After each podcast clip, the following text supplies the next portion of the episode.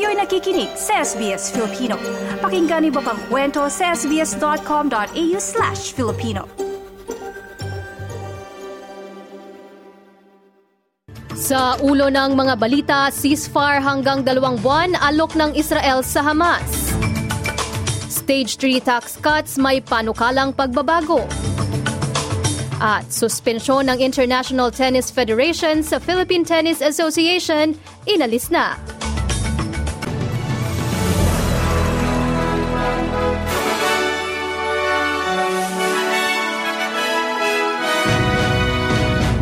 Sa detalye ng mga balita, nagbigay ng mongkahe ang Israel sa Hamas sa pamamagitan ng Qatari at Egyptian mediators na magkaroon ng hanggang dalawang buwan ng tigil putukan bilang bahagi ng isang multi-phase deal.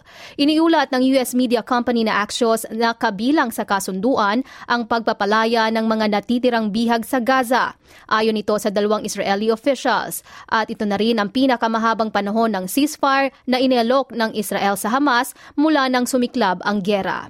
Samantala, ilang ulat ang lumalabas sa pinag-aaralan na ng pamahalaan ng ilang pagbabago sa nakaplanong Stage 3 tax cuts kasabay ang pagsusuri ng Federal Cabinet sa nasabing batas ngayong araw. Ang tax cuts ay magiging epektibo sa unang araw ng Hulyo at bahagi nito ang panukalang magkaroon ng single tax bracket para sa mga manggagawa na kumikita ng $45,000 hanggang $200,000 kada taon. Pero sa ulat ng Nine Media, ang bagong plano na inihain ng gabinete ay sa halip na $200,000 ay ibababa ang tax bracket sa $180,000. Sa ibang balita, pinaghahanda ang mga residente mula North Queensland dahil maaring mawalan sila ng access sa mga supermarket at mga kalsada sa loob ng higit tatlong araw habang nananalasa ang tropical cyclone Kirili sa estado.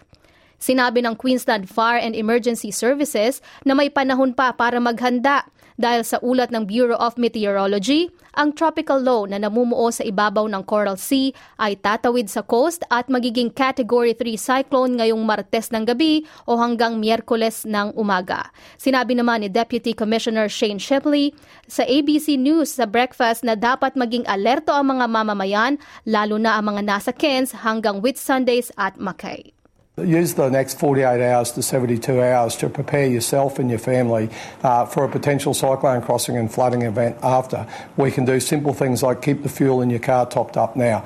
Uh, make sure you have enough food in your house for 72 hours because we know in events like this it can take 72 hours for emergency services personnel can come to you. Make sure you have battery charging packs for your phone. Uh, you know, very simple things you can do.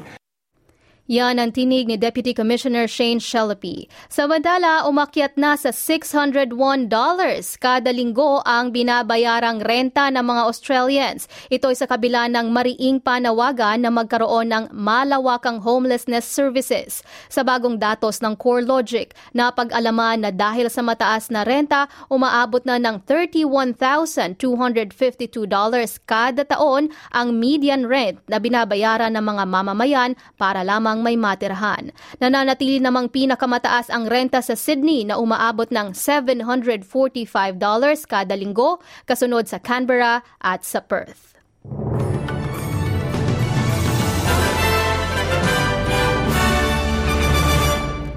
Balita sa Pilipinas, pinangunahan ng Civil Service Commission Chairperson o CSC sa pamumuno ni Chairperson Carlo Alexino Grales ang delegasyon ng Pilipinas sa Digital Transformation Strategy at Implementation Benchmarking Study na ginanap dito sa Australia. Ang naturang inisyatibo sa pag-aaral ay pagpapaunlad at nagpapakita kung paano nagsasagawa ang mga ahensya ng pamahalaan ng Australia sa mga antas ng Commonwealth at Estado ng digital transformation. Ang pag-aaral ay una sa dalawang module na ginanap noong ikalabing tatlo hanggang dalawampu ng Enero taong 2024. Samantala, hinamon naman ni National Security Council Assistant Director General Jonathan Malaya ang China na tuparin ang pangako na magiging mahinahon ang sitwasyon sa West Philippine Sea.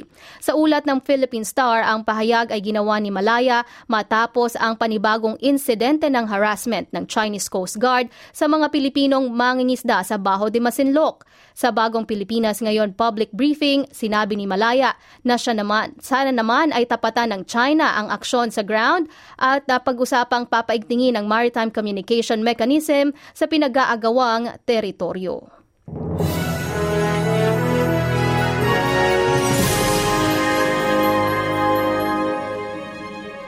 Balitang sports tayo, muli nang makakaangat at makakaporma sa global tennis community ang Pilipinas matapos alisin ng International Tennis Federation o ITF ang suspensyon ng Philippine Tennis Association o PHILTA nitong linggo.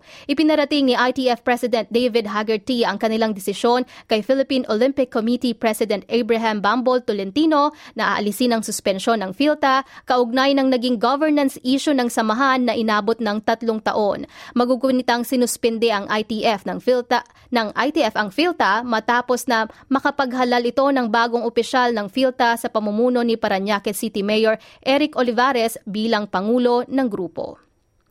At para naman sa lagay ng panahon ngayong araw ng Martes, sa Perth magiging maaraw at 27 degrees. Sa Adelaide maaraw din at 39. Mainit din sa Melbourne at uh, 29. Sa Hobart maulap at 20 degrees. Sa Canberra maulap din at 25. Maulap din sa Sydney at 25. Ganon din sa Brisbane at 29 degrees. Ganon din sa Cairns at 35 degrees. May mga pag-ulan namang mararanasan sa Darwin at 32 degrees Celsius. At yan ang kabuuan ng mga balita natin sa umagang ito. Ako si Edinel Magtibay. Magandang umaga.